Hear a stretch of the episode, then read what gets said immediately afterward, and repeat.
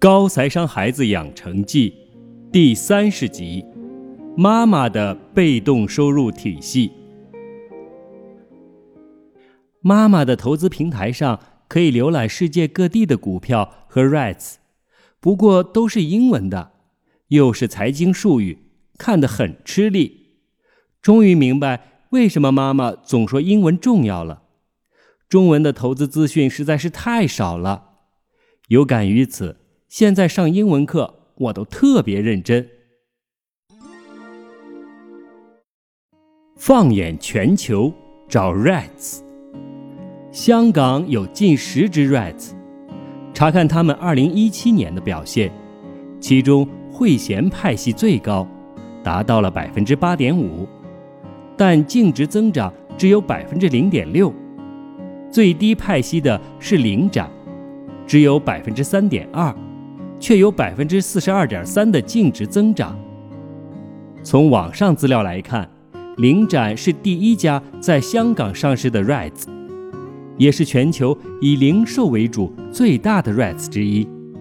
持有的物业遍及香港、北京、上海和广州，光在香港就有约九十万平方米的零售物业，六万多个车位。在内地有约三十万平方米的零售和办公物业，也是恒生指数成分股。妈妈说，因为她在二零一七年卖出了多个物业，打算拓展内地业务，也正从主打基层小区商铺转型走更高档的路线，因此股价上涨较快。因为少了物业，收租情况就比往年差，派息就少了。净值增长幅度第二的是冠军，也已经在香港上市十二年了，持有香港中环最大的甲级写字楼花园道三号、旺角浪豪坊商场及写字楼。妈妈说，购买香港的 REITs 比较简单，只要去持有的物业走一走、看一看，就能大概了解到这些楼宇的经营情况。冠军去年也升了百分之三十六点一。因为集团声称打算卖出香港中环的花园道三号写字楼，吸引了很多投资人购买，刺激到净值大幅的上涨，派息率为百分之四。汇贤是香港唯一一支以人民币计价的 REITs，持有的主要是中国内地的零售商铺、写字楼、酒店和服务式公寓，比如北京君悦大酒店。沈阳丽都索菲特酒店等等，虽然派息最高，但管理业绩不太理想，所以净值没什么增长。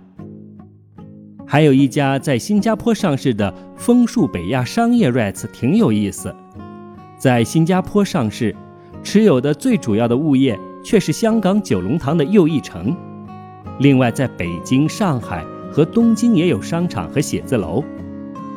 妈妈说。投资这种外币计价的 REITs，还需要考虑汇率的风险，可以采用投资金额的百分之五十用港币换成外币，剩下百分之五十使用当地货币杠杆的方式对冲汇率的波动，这样两种货币各占百分之五十，无论外币对本币升还是跌，都有另外一半来抵消，你就只要考虑 REITs 本身的投资风险了。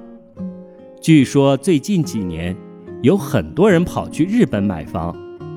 这种海外置业，因为不熟悉当地的法律、税率和当地的商业情况，很容易投资失误，且买了很难管理，收益率也不高。实在看好日本楼市，可以购买日本的 REITs。日本约有六十只 REITs，有写字楼、酒店、住宅各种类型。市值最大的 Nopan Build Fund，二零一七年净值增长百分之六，派息率百分之三点三，收益率高过直接投资物业，风险也低。这几年很多人特别喜欢去日本旅行，旅客数目逐年大增，酒店供应不足，加上二零二零年有奥运会，二零二五年有世博会。都会刺激酒店类 REITs 的增长。美国的 REITs 超过两百只，什么都有。如果看好美国经济，也可以选市值高的 REITs 投资，尤其是那些受网购影响下的物流仓储类、工业类的物业，很有前景。哎呀，我要好好补英文了，书到用时方恨少，英文报告看不过来呀。两年的收益，时光荏苒，我在读书学习、看 REITs 报告。读财经新闻的忙忙碌碌中，又过了两年。期间，我又定投了一次指数。股市在这两年大起大落，波动异常频繁。定投基金的获利模式是通过定额投资，由价格差影响份数的多少，价低多买，价高少买。因此，基金越稳定，收益越小；价格起伏越大。效果越明显。这次定投的收益比上一次更高，两年达到了百分之二十五。如今我持有两只 REITs，因为领展每股要七十多元港币，太贵了，我就选择了比较便宜的，主要在大陆投资的越秀 REITs，代码四零五，非代码一二三的地产股越秀地产，和主要持有香港商铺的。致富 REITs，整个组合每年也能收到六千多元港币的利息。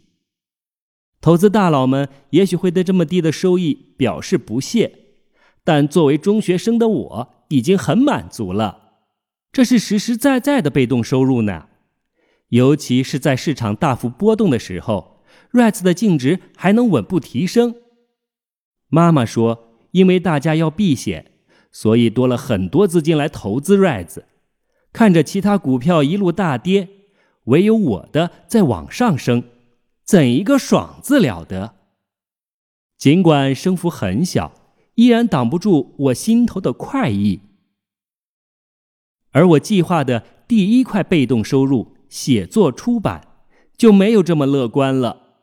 写作并没有预想的那么简单，我贴在网上的文章。基本上没有人看。要想靠写作赚钱，嗯，路还很长。输出倒逼输入的效果倒是感受很深。写完一篇后，相关知识的确能更加融会贯通。如今我已经是中学五年级了，正在准备申请国外的学校。顺利的话，也许明年就能出去。去年，嘉恩已经先一步去加拿大读书了，阿元也在今年转去了澳大利亚的中学。明年我会在哪里？我会舍不得香港，舍不得离开家。但妈妈说：“雏鸟长大终要离家，世界很大，一定要出去看看。未来会是怎么样？有些期待，有些担心。”还有一些向往。妈妈的被动收入。妈妈，国外读书很贵吧？记得好多年前，妈妈为了鼓励我储蓄，曾经算过一次。但后来我储蓄太勤快了，常常超额完成了目标，也就没有再照着那个计划执行了。现在对那细节都不记得了。只要你不乱花，还好啊。妈妈头也没抬，回答道：“你什么时候退休？想退休的时候就退休呗。”妈妈继续：“那你的被动收入足够我们的日常支出吗？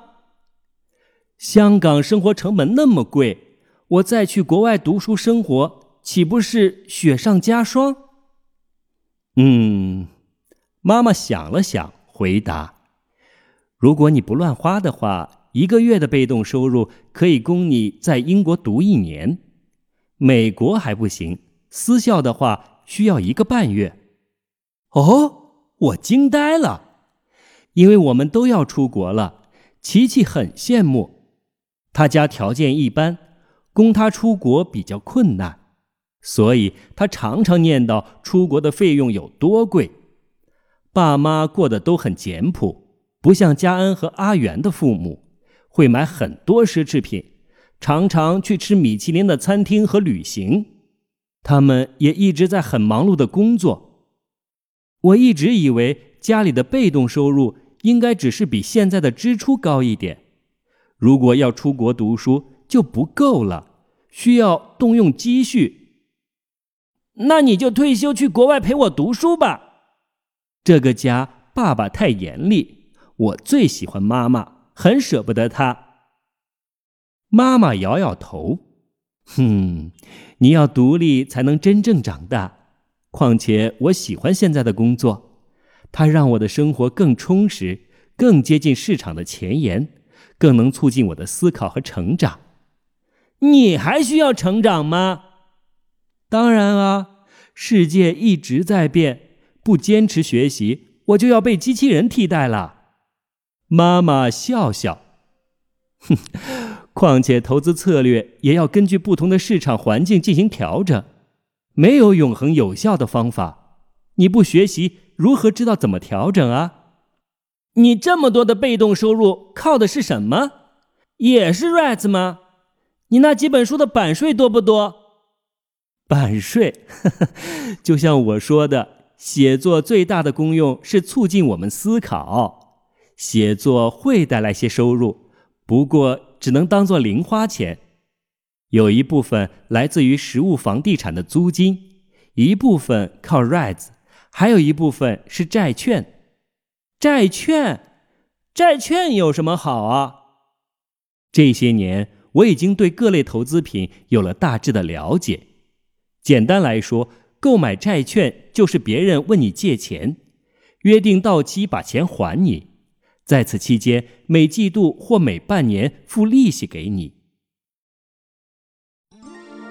债券，妈妈说，对于大多数非专业投资人来讲，说到债券，通常指的是债券型基金，很少有散户直接购买债券。一来，债券入场费比较高，通常要十到二十万美金。二来，直接售卖债券，银行只能收到很少的佣金。如果买了债券持有到期，更是连卖出的佣金都没有。所以，银行一般也只会推荐你债券基金。债券基金和债券不同，是一堆债券的组合，没有到期日，和股票基金一样，可以随时买卖退出。好处是入场费比较低。有专业人员帮助打理，不用费太大的心思。缺点是管理费高，且需要与银行等销售机构分成。债券本身是较低收益的投资品，由于要支付管理费和佣金，债券基金必须拉高收益率。如何拉高收益率呢？那必然要配置一些利率较高但风险同样高的低评级产品。在市场形势好的时候，收益率很高，大家一片欢心；但一旦市场不好，就容易出现多次踩雷的情况。事实上，如果你了解债券的回报与风险，满足投资门槛后，自己直接投资债券是一个比较稳定且收益不错的投资途径。一旦选择好了债券，就不用太过关注每日的波动。定期收息，到期回本，再适当加杠杆，利用利差交易，在低息环境下获得百分之十以上的年回报并不难，是产生被动收入的不错的工具。百分之十以上的年回报，这么高，风险不会很高吗？我有些怀疑。妈妈解释道：“假设 A 公司发行一百元的债券。”约定五年到期，期间每年给百分之七的利息，百分之七则为票面息率，一百元为票面价格。隔壁老王购买了这个债券，隔了一阵子，他想买房，就打算在二手市场上把债券卖了套现，于是他以九十五元的价格在二手市场上放卖，和股票一样。债券的价格也有上下，会根据市场利率、公司经营情况的变化，有小幅度的波动。因为到了五年期，只要 A 公司不违约，就能收回一百元，因此不会像股票那么波动大。由于债券有到期保本的特质，当债价上升，可考虑卖出赚取价差；当债价下跌时，则可持有至到期赚取收入，是进可攻、退可守的投资品。此时你以九十五元接手了这笔债券，那么你不仅每年能收到一百元的百分之七作为利息，到了到期日还能收回一百元。假设剩下四年到期，那么实际的收益率是：一百减去九十五元除以九十五除以四，加上百分之七，等于百分之八点三。实际的收益率就是百分之八点三，就叫孳息率。因为债券比较稳定，银行会给债券提供较高的融资率。有些私人银行可以提供高达百分之八的融资比率。为降低风险，以百分之五十抵押来计，目前美国的贷款利息为百分之二点五。假设我花了五十元本金，剩下四十五元银行贷款，购买隔壁老王的债券。如上所述，五十本金的孳息率为百分之八点三，贷款部分的收益率为。百分之八点三减去百分之二点五等于百分之五点八，这样我五十元的本金最后的收益率为百分之八点三加百分之五点八等于百分之十四点一。所以只要有利差存在，选对债券就只需要坐等收息，不用太频繁的去纠结债券价格的起伏了。而如何选好债券？看国际机构的评级，看公司的基本面，基本就能搞定了。听上去好像很容易呢，我也可以购买吗？忽然想起来，妈妈说过，平均每只债券的入场费要十到二十万美元，太贵了。我很失望，这么好的投资品，我就这么错过了，只能等以后了吗？妈妈摇了摇头说：“就算你有这么多钱，也不能现在就投资啊！还记得吗？投资债券的风险属于本金丧失风险，一旦公司违约倒闭，你就收不回本金。所以对你的选债能力有很高的要求。如何看一个行业和一家公司的基本面？你没有一定的投资经验积累，是很难把握的。”你会担心吗？你投的公司违约？还记得我跟你讲的如何管理风险吗？妈妈反问。我点点头说：“先通过资产配置法，把高风险的投资限定在一定的比例内，即使高风险投资全部出现问题，都不会影响生活。然后在高风险的投资账户进一步分散风险。”在不同的地域、不同市场、不同的品种之间构建投资组合，来抵抗单一市场、单一品种下跌的系统性风险。这几年我在投资知识方面的成长可不是一点点，时间果然能带给我力量。妈妈赞许地说道：“没错，首先债券只是我们家资产配置的其中一部分。”全部损失虽然很沉重，但依然不会影响到我们的生活。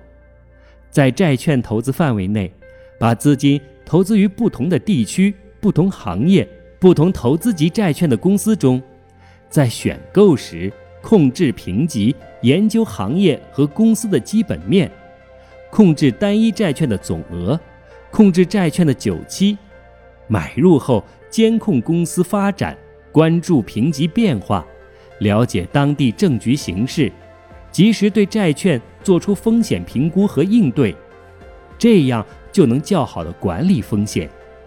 等你收到利息后，又可以购买其他债券，进一步把投资分散。目前我持有了近二十只不同公司的债券，大多都是美国公司，部分为德国和英国的公司，覆盖消费类、科技类、医药类、地产类等多个行业。至于杠杆率过高、处于宏观经济不太稳定的中国企业的债券，暂时没有购买。为了有流动性，只买二级市场公募债。不碰信息不太公开、难以脱手的私募债。还有一点非常重要，控制杠杆比率，还记得吗？杠杆可以放大收益，同样能放大风险。使用杠杆要尤其谨慎。嗯，以后我也要投资债券，要赶快存钱。我暗暗对自己说：“不急。”你的路还很长，未来有无限可能。妈妈用温柔的眼神看着我，声音柔和。我对未来生活的那份忐忑，似乎就在这眼神下突然的消失了。父母偷偷学，在网上找一只债券，看看它的评级、波动情况、到期日。票面利率、价格、市场价格，计算一下孳息率